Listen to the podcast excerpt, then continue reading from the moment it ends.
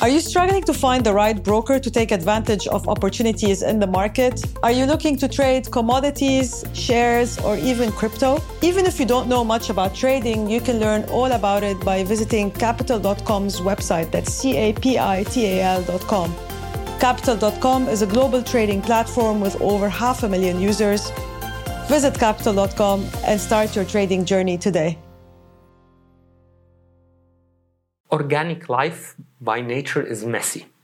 Okay, I think social media is a mirror image of organic life, and it's messy. Uh, it requires some rules of engagement. It requires codes of conduct. It requires some form of arbiter to make sure that individual privacy and rights are protected. And today, it's like. Uh, the wild, wild west in its early days, where everybody can take a shot at everybody else, and there is very little accountability beyond what we see in certain countries of the world where the state can have a heavy handed approach. Hello, and welcome to Conversations with Lulu.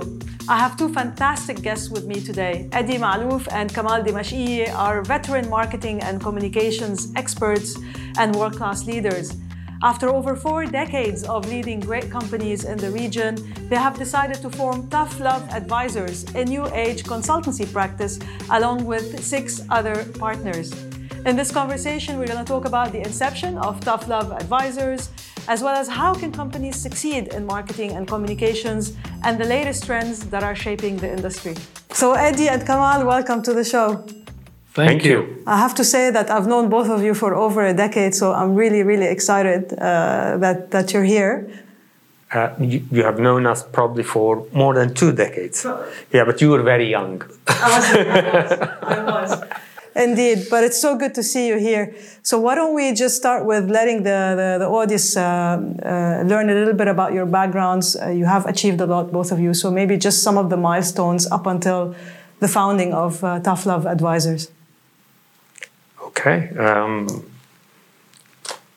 landed in advertising by pure accident. I'm actually a science grad, did an MBA, worked for P&G's distributor, and then got hired by Leo Burnett, and ultimately spent 33 years doing Leo Burnett in a variety of positions, mostly leadership, uh, extensively throughout the Gulf, North America, Chicago, a brief stint in uh, Canada and for the past 23 years, I've been back in uh, the UAE. Um, left December 2020.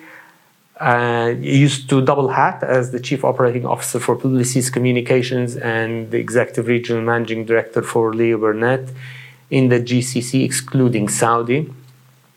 And here I am today uh, on a totally new consistent with the theme of my life, unexpected journey with tough love advisors. Okay, Eddie? Well, not very different to Kamal, except a bit more stints than, than Kamal, so less consistent. But uh, background photographer, for those who don't know, that's what I studied. So I studied photography in Spain, ended up in advertising by pure coincidence uh, was given the role of an account executive. Took me six months to realize it was not a financial job, despite the fact that the word account was sitting in there. I was expecting numbers, they didn't happen for six months.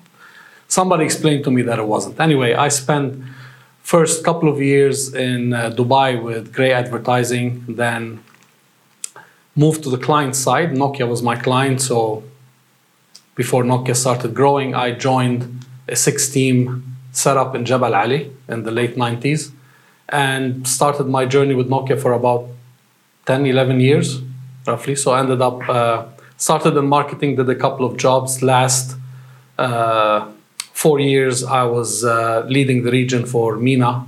And then the last two years before I left, I was doing the role of uh, CMO for Middle East and Africa. Set up my own company in shopper marketing, there was a need at the time. So I thought, you know, let me skip getting on planes and sleeping out of suitcases. So, you know, or call it midlife crisis if you want. Set up my own company for five years, uh, exited that, came back, did some voluntary work for startups, helping startups, uh, just to keep you know myself up to speed with things. And then I decided to get into the food business. So I did three years in uh, food manufacturing, FMCG in general, learned a lot, did not like it, wasn't my thing, but hey, I did learn a lot. And today I'm here with Tough Love Advisors, another chapter in my life. Okay, so you spoke about midlife crisis. Uh, so you, um, so I guess that was a while back, right? It's probably still going on. We Still still, going know. We'll ask my wife. It's probably still going on, but I believe it's not. So you went and you decided, along with six other people, right? So it's eight of you in Tough Love Advisors. Yes. Six other equally um, accomplished uh, people, and you decided, let's let's do this, right? So how how was that experience, uh, or how did it come to be? Let's let's start with that. Um, I think, like with all things, it starts small and it starts as a thought. Uh, and that thought is followed by a conversation. And that conversation expands. And suddenly, before you know it, you look in the rearview mirror, you realize that that initial conversation was actually the nucleus of something that is promising and something that is worthwhile paying attention to, putting energy behind, and if required, put, putting money behind. Um, totally unexpected. So, what are what are some of the misconceptions that you you are facing at the moment? So, you you know you you you you all come from very successful careers, right? And all of a sudden you're on your own. Uh, There's no big kind of brand or company behind you, and you Or go out in the net. mar- huh or, safety. net. And you go out in the market. You meet with your friends, probably uh, ex colleagues, and so on. So how how has it been?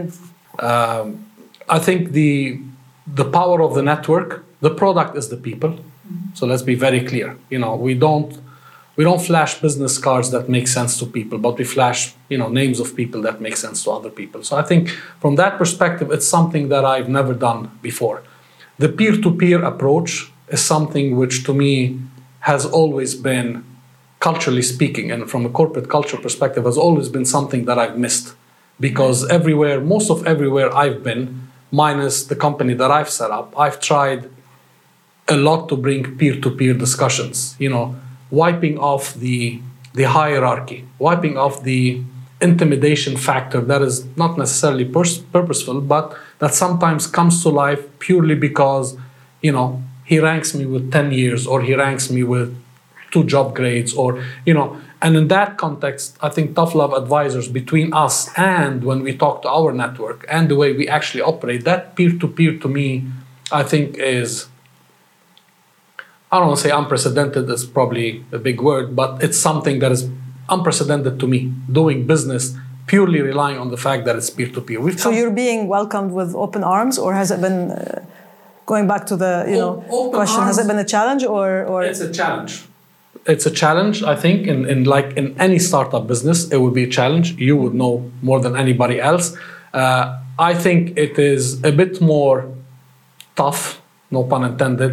It is tougher than what we thought it would be not in terms of oh, the welcoming part but in terms of getting the traction at the speed required. I, I would say that uh, what's interesting, you, you have to see, first of all, beyond the compliments, because Yeah. Our immediate circle is uh, people who have uh, affection for us, who have seen us at work and hold us in a certain regard, and think that, uh, and constantly repeat, at least to me, that, you know, uh, we're not going to worry about you. But the reality is, you feel like a duck, you know, paddling furiously underneath the surface, but exuding outside calm above it. So you need to be able to see beyond that because their high regard of you and the way your road looks in the background um, may have very little to do with the road ahead. So that's number one. Number two, it's, uh, it really makes you take a very hard look at yourself in the mirror and ask yourself, how good are you? Because you today have to sell yourself and get accepted on the merit of the ideas you bring to potential clients, not because, as Eddie was saying, of the label you carried or the brand name you have. Brand name wise, it's just been born, still in its infancy, probably in diapers. Um, but the experience that you have and the know how are not. And then as Eddie was saying, in a peer to peer approach, you have a beautiful test of how good this idea is, and then is it worth that the client trusts you with their time, with their challenges, and more importantly, with their money? Mm-hmm. It's interesting as a as an as an entrepreneur. I think there are there are two things that that I've learned at least along the way is that first of all you have to be okay with going out potentially with a product that's maybe not as good as you'd like it.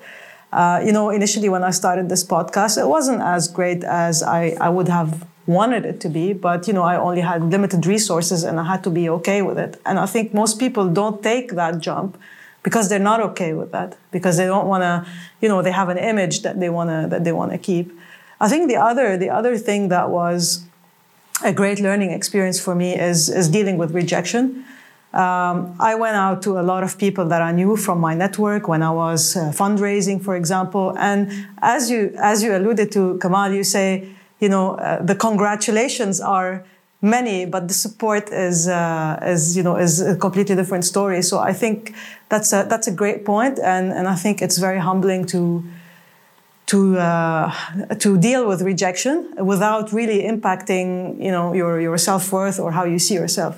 It's um, one way to really stay young, believe it or not, and I know what I'm talking about because I'm no spring chicken, as I'm sure you can appreciate. uh, but the maintaining a high level of energy and productivity matter a great deal to me. And essentially, uh, you're being forced to come to terms with what your strengths are and feeling comfortable to lean into them. But then again, have a hard look in the mirror and say, right, if I want to succeed and if I want to have the kind of impact I desire to, here are areas I need to strengthen. And then there are no shortcuts. You want to strengthen them? You have to do what, uh, you know, Miyagi san told Daniel san, you know, wax in, wax out, over and over and over, and not get tired from repeating until you get the quality of your product, as you were correctly pointing out, to move forward and to be something you are happy with. Are we ready as a region for tough love? Um, I think it's you know uh, we're we're not we're not a culture I think that uh, takes feedback. Uh, I'll tell you what we are ready for. Um, don't forget we're coming out of COVID, and COVID isn't over by any stretch of the imagination. We are hungry and ready for growth. And when you are more desperate to resume growth or to achieve it and to make ends meet and to build, you become much more open. Does that mean that compared with pre COVID, we're 100% ready? I argue probably not. Mm-hmm. But when you see that there is opportunity to be made and capitalized on, I think you become a little bit more open minded. And our initial conversations so far support it. But let's continue this conversation in about a year's time and see where yeah. we're at. I mean, to add, if you label it as is the industry ready for some tough love, mm-hmm. uh, you're probably putting a bit of a bias. I think the question to be asked today, and we're labeling it as tough love, but the question to be asked today is Is the industry ready for practitioners' insight and support for co creating solutions in the market? The answer is yes. Now, if the delivery is through tough love or the delivery is through any other means, you put a label on it my label is tough love because we bring it as it is, like we just discussed. But I think the industry is ready. The economy locally in the region is being driven by SMEs, by family businesses who have the strong power financially and otherwise to actually grow businesses. And they're looking up to multinationals that have done it across 180 countries. And they're saying, Can I do it in 60 countries? Can I do it in 12 countries? Can I do it in six countries? And they need the help.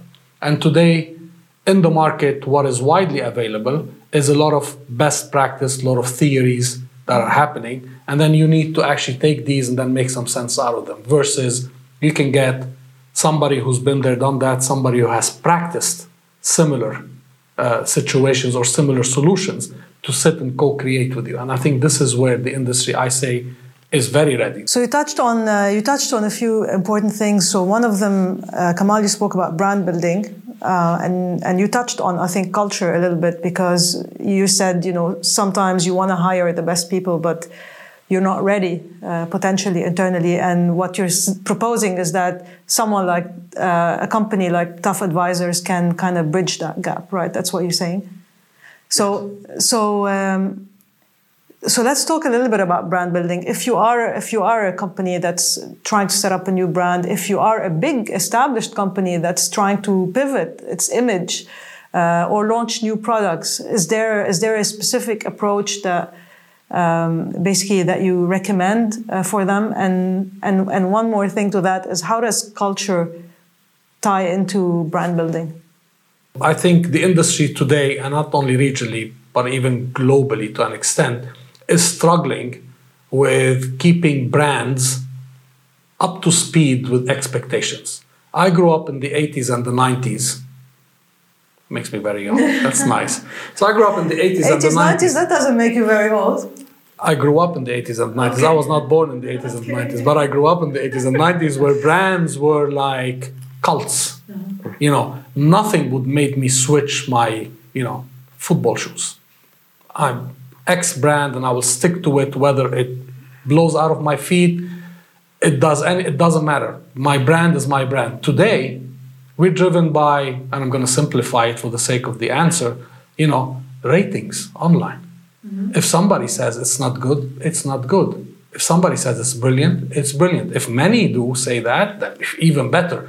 So where is the role of the brand in keeping up with that? To me, this is the big question that is asked. And I think it automatically turns the focus to are we keeping track with what consumers are doing, what their expectations is, what stories are we telling, how are we engaging with with the uh, you know with with our consumer level and stuff like that. You know, simple things like CRMs or or well, let's not go into that. But you know, to, to me, you talk about customer relationship management, right? Consumer relationship management, or whatever you want to call it. Today, it's about total relationship management. It's no longer about the consumer, about the entire stream. And brand is just one part of it. When it used to be the biggest part, today it's just one part that needs to keep up with the entire, uh, what do you call it, cycle, right? In, in, in, in my perspective. So from from that perspective, I think the struggle, in short, is: Are we keeping up?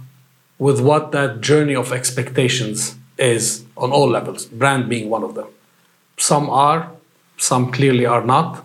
Uh, some still believe that the equity of the brand can take them, you know, like it used to take them in the 80s and the 90s. I don't believe that is true today. I think a brand can be born in one day and can be torn out in one day as well.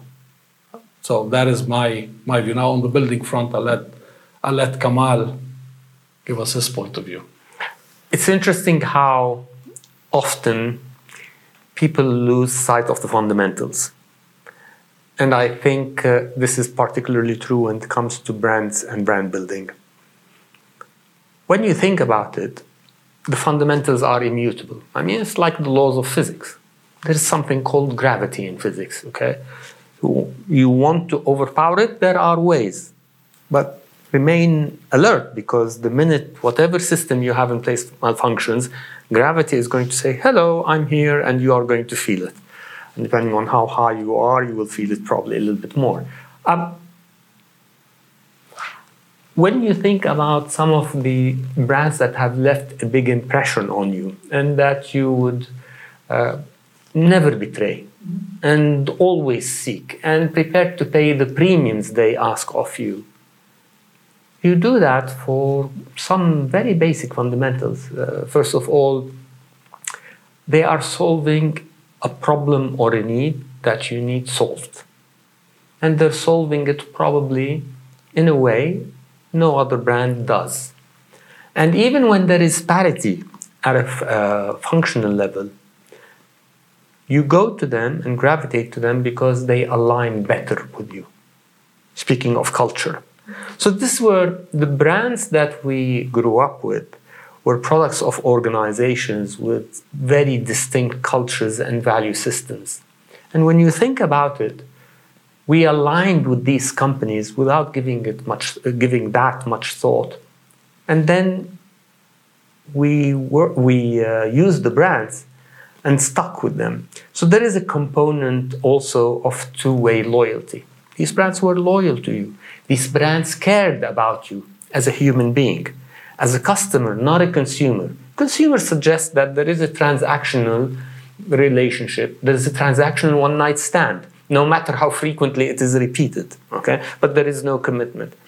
When you become a customer, when you become a human being that they are looking at and solving a problem for, and doing it in a manner that is relevant and timely without imposing themselves on you, your regard and affinity, affection to that brand grow.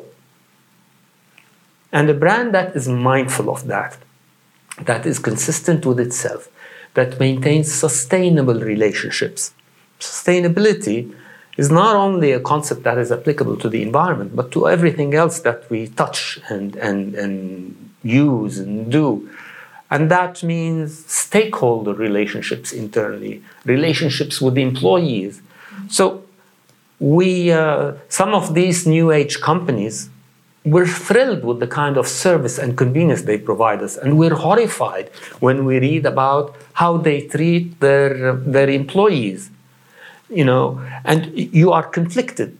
And that conflict is eroding the brand's value and it's taking away from that. Ultimately, the concepts and notions of brand building fundamentally are not changed. The tools, techniques, avenues available, speed with which you can accelerate the building process or creating awareness, as Eddie uh, was saying, find a relevant moment in time, and yes, you can build a following almost instantaneously. And if you think that is fast, wait till you break the uh, covenant that you have with your customers, and you'll see how quickly they will abandon you. So, stick to the fundamentals, is what I would say. So Eddie touched on something as well, which is the, the rating, basically, the, or the popularity of the brand. So I think it's it's interesting. I mean, what, what you said, Kamal, is that you you connect with the brand on a different level as a customer. So I try to think of brands I love, for example, and I love Nike, for example, as a brand. And it's not really about the shoes, right? It's it's about just do it. It's about the attitude. Uh, and I think there's a lot of um, expectations today on, on brands to stand for for something. Maybe not so much in, in our part of the world. Um, but you also spoke about popularity. So I'm sure you've come across, uh, you know, influencers and that whole kind of uh, uh, area. A lot of companies are seriously looking at engaging uh, with influencers, and, and some would argue that the, the return on investment is, is, is very good. So. Mm how do you navigate um, this? Because it's so. Um, I don't know. I think there's just a fine line where where you can get value out of that person, and whatever they end up doing, maybe on a personal level, might end up reflecting very badly on your brand. Well, here's an interesting twist, just as an anecdote, uh, Lulu. I think uh, worth putting in context here. Okay. You know, I've come from a school where we used to pay a lot of money for product placement. Mm-hmm into movies, into today, into games, into other stuff. At the time, it was in you know in the Hollywoods and Bollywoods of this world. You know, make sure that you've got a product in there. And I've come from an industry that did a lot of that uh, product placement. And today, you look at it and you think, what has changed? 12, 20 years ago, your influencer was the brand, like Kamal said. You know, you follow that brand, you follow that brand. And as long as the brand stuck to the rules, you know, did not defy or try to fight against gravity, as Kamal put it, you know, you were after that brand, no questions asked. And equity of that brand could give you a lot of elasticity with the brand, right?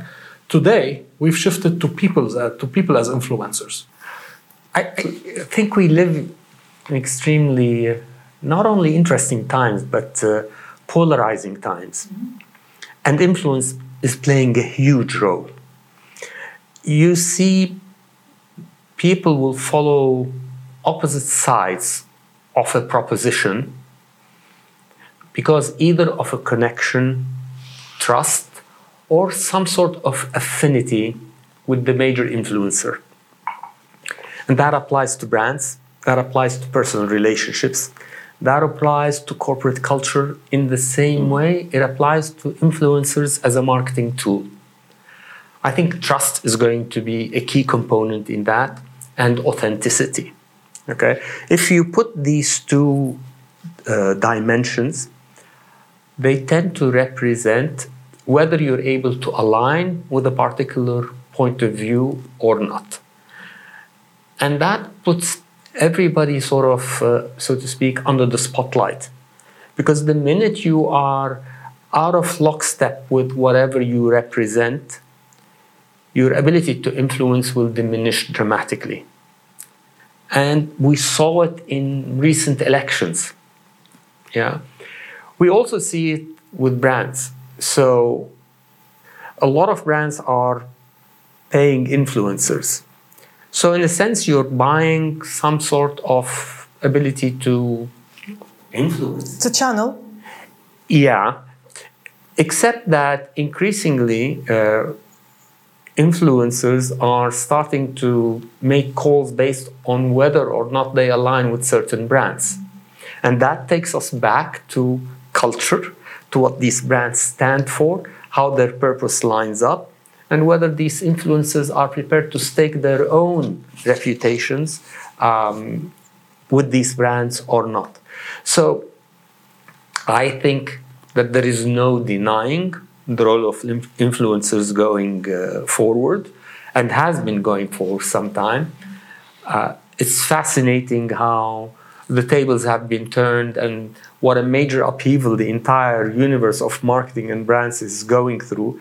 But it'll be interesting to see the sustainability of the influencing offering and, and platform in itself. How long can you trust? How fragile is that trust? What happens when it's broken? Between customer and influencer, and between influencer and, and brand and marketing company. Okay, let's let's talk a little bit about the the role of marketing then.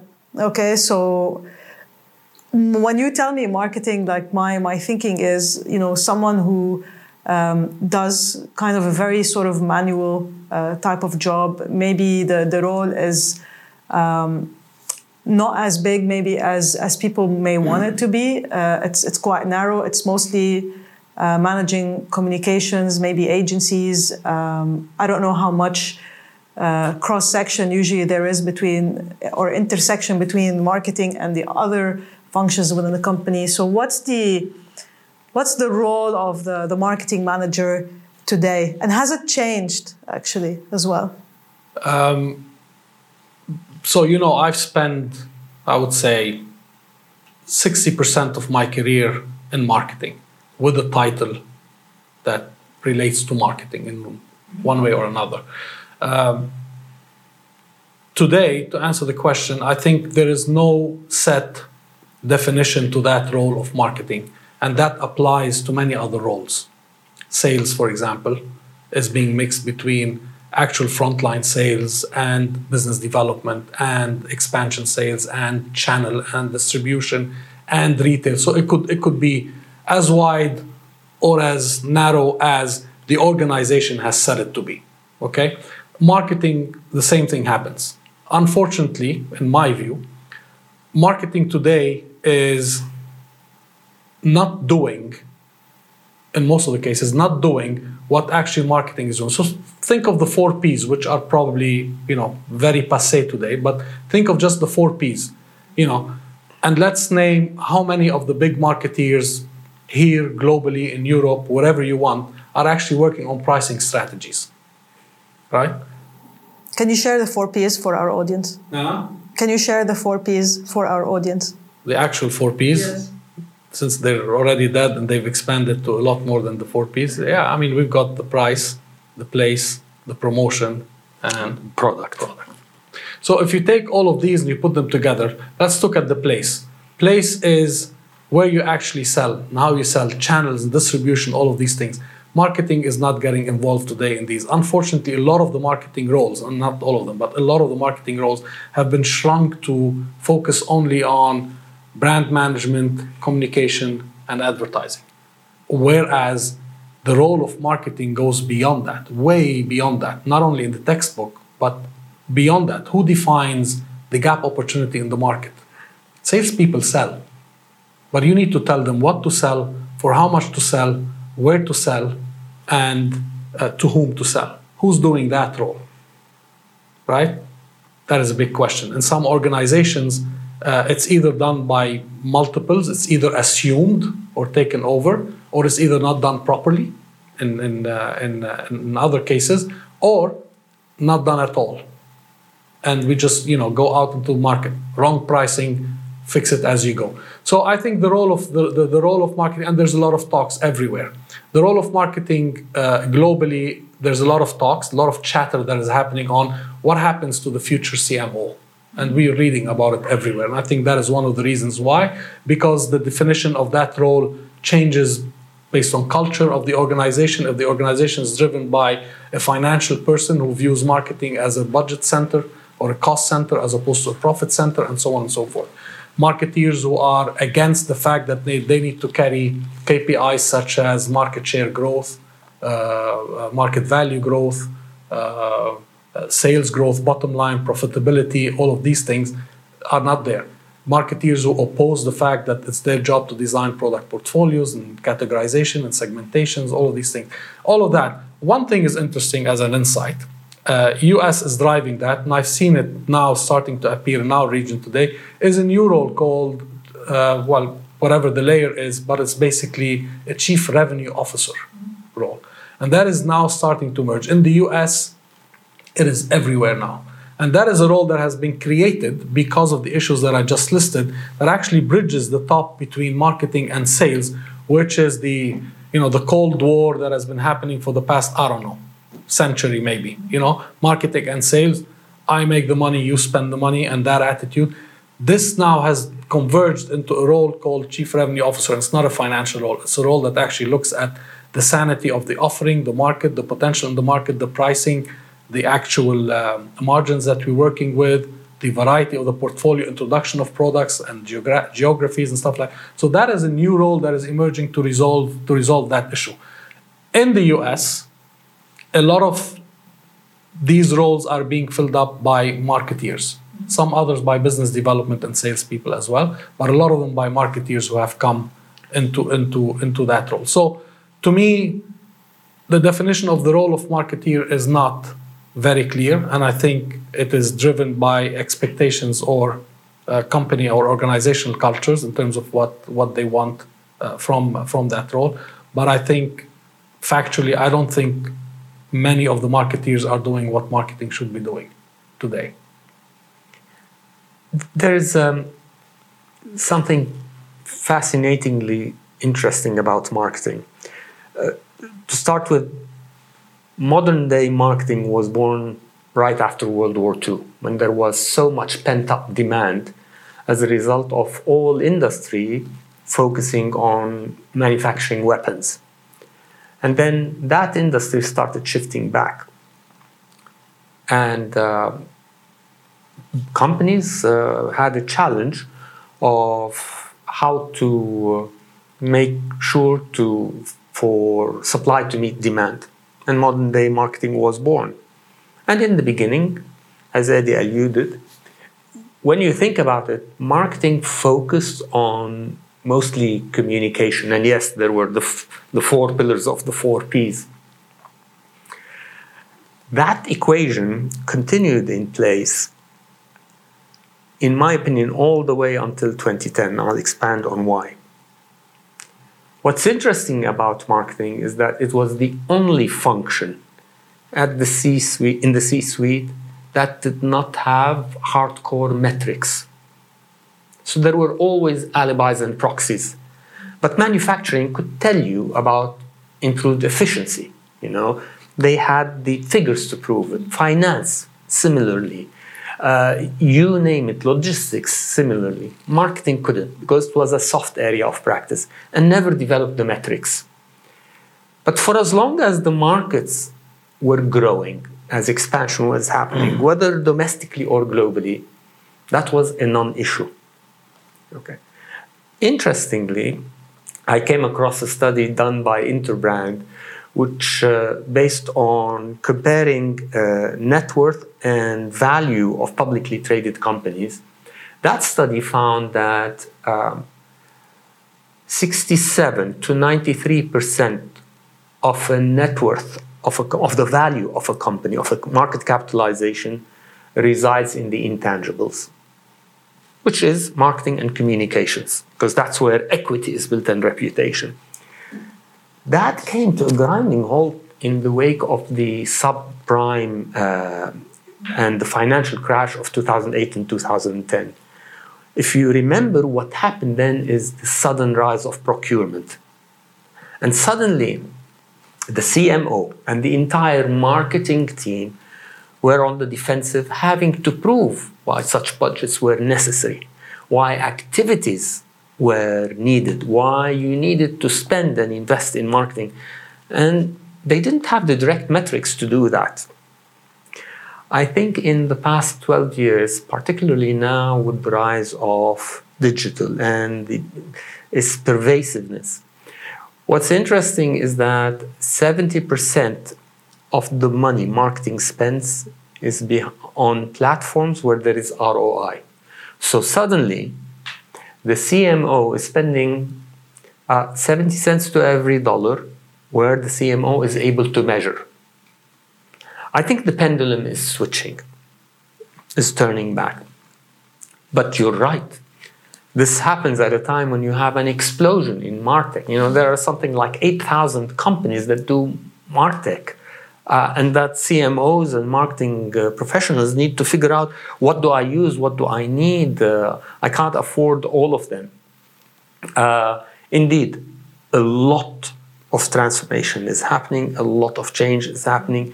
Anybody who wants a stable uh, job and uh, the shelter of continuousness and constancy, marketing is not the place to go because it's highly dynamic. It's evolving as we talk. As things shift, as new tools become available, the CMOs would need to uh, evolve, develop, and be agile. So, yeah, I think that this move towards uh, chief revenue officer is, a, in my view, a great thing because ultimately marketing should own the relationship with the customer. And if you think about your relationship with the customer, you think about the DNA of a company. And that traces to everything. Traces to culture, traces to relationships with stakeholders, traces to what kind of people you hire, what's the uh, what's your you would have influence on the training program because you ultimately have to worry about the people who have to develop the products who interact with the customers. I think it's going to continue to be an exciting job but it is not a ride for the faint of heart. Yeah. Just to build on that, uh, since you're talking about the need to measure uh, in marketing, so I guess social media did the marketing function uh, a favor in a way. I mean, you can, you know, you are able to measure quite effectively what's happening, for I mean, example, on channels. In my view, it's it's it's uh, a mix of many things. Obviously, the fact that digital media has allowed marketing to quantitatively measure is one thing. But I think, with all due respect, Kamal, half of the equation is resolved. When you start talking to upper management, the leadership level, they're not interested in engagement numbers. They probably don't even know what they mean. How can I translate engagement numbers? And the question they ask you, where do I cash it? They're interested in conversion numbers. But yes, you can track conversion. Exactly, yeah. and they're interested in ultimate sales numbers. Mm-hmm. Okay, and there's a there's a there's a a dancing act that is happening. Marketing not willing to take over sales numbers and growth in sales because I'm not a salesman. Okay, and on the other side, we're being pushed on or or, or handed over. Say, hey you know, profitability, market share growth, sales, all of these things need to be. And I agree, and I think they need to be. And I agree with Kamal, the pendulum is swinging. And at some stage, marketing's responsibility needs to expand if ownership to customers has to come, needs to expand towards measuring post conversion and saying, hey, how much sales am I getting? You started by defining the opportunity, you hypothetically defined the product, you priced the product, you launched that product and communicated, you did everything. And then you handed over that toolkit to the salespeople to go out and start pushing it into the market, which is a purely executional exercise. If that formula is correct, then that entire chain needs to work. So you are equally responsible for the outcome at the end of the chain, even though you're not handing it over across the counter. It doesn't matter. You need to be responsible for that. I think this is where it becomes more quantitative. And of course, digital media has helped in that uh, from that perspective. Yes.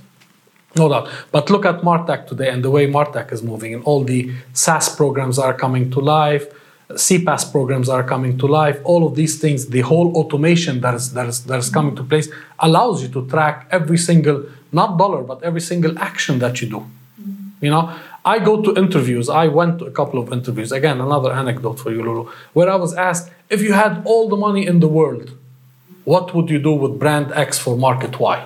And I think it's the wrong question to ask.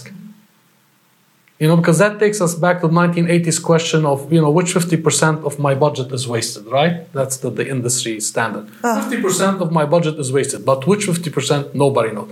I think the question to ask is if you had one dollar, where would you spend exactly. it today? That is the question to ask to see where does it make the most sense for us. I think this is the real question today. What do you think about social media, though? I mean, it has been, uh, I think it has changed things in a way. So, Kamal, I mean, for, even from an agency uh, point of view, right? Before you used to get big brands, they would come to Leo Burnett or Impact or, or all of the, the big agencies and they would spend a lot of money on, on developing these campaigns and, and then where, obviously, what are the channels that they're going to use. And now, we see a lot of user generated content. We see, you know, a guy in a house on, on YouTube, you know, with uh, millions and millions of views. We see uh, kids unpacking uh, toys, you know, with billions of views. So, um, how has that shifted um, the, the, landscape? I would say it has uh, upended the entire ecosystem. Uh, like all innovation, it has its pros and cons. First of all, it is wonderful to see the death of the time when the only voice was the voice of the manufacturer. It's wonderful to see that power has mutated. And it's great to hear people speak back to brands and engage and say, this is what we like and this is what we don't like. I think these are not only brilliant from an evolutionary point of view, but it is, they provide incredible, accurate, from the horse's mouth kind of feedback that brands would kill for and pay hundreds of thousands, if not more, of dollars in research to try and understand. Whereas now you've got the consumer telling it or the customer telling it to you point blank. So this thing is, is great. It is wonderful because it gave rise to new communities. Uh, you know, humanity by design is social. So here are multiple planes that we can exist on and connect with one another and find uh, uh, things in common beyond geographical uh, boundaries. It is a wonderful instrument of democratization and spreading. But in the same way, uh, you find that uh, um, there is organic life by nature is messy. Okay, I think social media is a mirror image of organic life, and it's messy. Uh, it requires some rules of engagement, it requires codes of conduct, it requires some form of arbiter to make sure that individual privacy and rights are protected. And today it's like uh, the wild, wild west in its early days where everybody can take a shot at everybody else and there is very little accountability beyond what we see in certain countries of the world where the state can have a heavy handed approach and decide what the rule of law. Uh, so these are the pros and cons of it, and we're just going to be fascinated along the way forward. Uh, what has it done? I think it has exploded talent. It has told us that uh, the way that certain organizations positioned themselves or were positioned over the decades as the arbiters of what is good quality or not is not necessarily true. The public knows. The public may not necessarily appreciate what gets manufactured, but it has a point of view on what is what it likes and what it doesn't like. And I think, in that regard, uh, We need to accept this reality because, accept it or not, it's present. And then it becomes a question for organizations of how do you evolve? Uh, how, how do you cater for it? Does the organization, can the organization remain the way it has been originally born to be? And if not, and chances are it's not, because the model was designed to cater to something else, which was the days of the TV advertising complex where, you know, communication was one way, it was broadcast, and you put a structure in order to, you put a machine to cater for it and now you no longer need that. Um, and the other consideration beyond the structure of the organization, how you pack the skill sets and how you redesign the manufacturing process of the creative product, becomes the question of people. Because today, while organizations try to figure this new equation, they're doing it at the expense of people. People are being overworked. It has ramifications on mental health. And what organizations tend to do is uh, give you more and more online video training sessions to look at to, and pay lip service to it, while meantime, a lot of people are suffering as, uh, as this equation, new equation gets figured out, and you also get a contribution to the great resignation. So we are at a point in time, we are at an intersection where um, a new order needs to be born, quite honestly. And I don't think anybody has the answer yet. Great answer. Um, I'm just thinking while you're while you're speaking, you know, is it is it um, you know, there's the saying is if you judge, uh, you know, a fish by its ability to climb a tree, is it is it that we need different skills? Are, are you trying maybe to, to get the same people to do something completely different? Is that is that what it is, or it's a business model? It's a great question. I'll, I'll tell you one thing. Um, your viewers may be interested that I started my journey in communication in 1985. So I've been around during the days when most of what we did was actually audiovisual and we called it TV ads. Um, and today, obviously, is dramatically different. Um, but back in the day, what a lot of people probably have lost sight of is that ad agencies were highly entrepreneurial platforms driven by people with vision, with ideas, who paid extreme attention and spent a lot of time developing their skill sets and craft. So that was the time and the age of craftsmen and women, right? Fast forward to 2020, there isn't probably as all the major ad agencies that were uh, that uh, gave us some of the most remarkable uh, pieces of communication work that stayed with us and that generations grew up with, all of them are now publicly traded. What does that mean? That means there is a bottom line um, dynamic that previously did not exist. I'll give you one beautiful example through which I lived Leo Burnett. And Leo Burnett, the founder, is famous for having said a number of things. One of the things he said look after the advertising and the business will look after itself. What does that mean? Every single person working in the organization of Leo Burnett, and they count, you know, they amounted to about something like 8,000 uh, individuals before the company was uh, uh, bought. Every single one of them was focused on the product. Nobody was focused on the bottom line and on the money. How do you develop a good quality piece of communication? And there would be fierce debates. People would, you know, get hot under the collar. Why? In defense of creativity. And today, the conversation about that is rarely had. The hallways, meeting rooms are often about bottom line, how we're doing. I tell you, maybe people can work long hours, and I certainly have worked more than my fair share of long hours. But there are only 24 hours in a day, and there is limited amount of energy. You need to decide where you spend it. So, long-winded way to tell you that leaders of organizations are really struggling, if you ask me. They have to cater for carved in stone objectives and at the same time, they need to try and construct the airplane as the airplane is flying. How do you do that? I don't know. But one thing is certain is falling apart. Uh, as people holding the different pieces and bits of it together to prevent it from collapsing. No birth is unmessy. And today we stand at the intersection of great birth in that industry. I think it's going to be really messy. I have nothing to add. Kamal has said it all. I very well as well. Uh, yeah, absolutely, spot on. I well, mean, thank you so much. Uh, everybody who's watching can check your website, toughloveadvisors.com. It was such a pleasure, really, to have you both. I really enjoyed this. Uh, learned a lot. Thank you. Thank, thank you, you. Lot, Lulu. Thank you very much.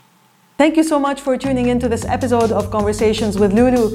If you want to know more about Tough Love Advisors, you can visit toughloveadvisors.com.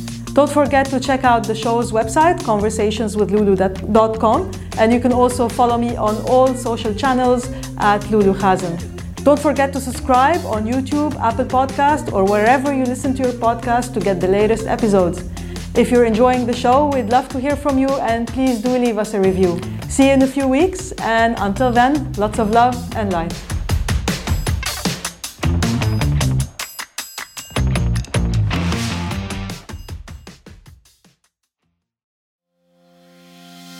Are you struggling to find the right broker to take advantage of opportunities in the market? Are you looking to trade commodities, shares, or even crypto? Even if you don't know much about trading, you can learn all about it by visiting capital.com's website. That's C A P I T A L.com.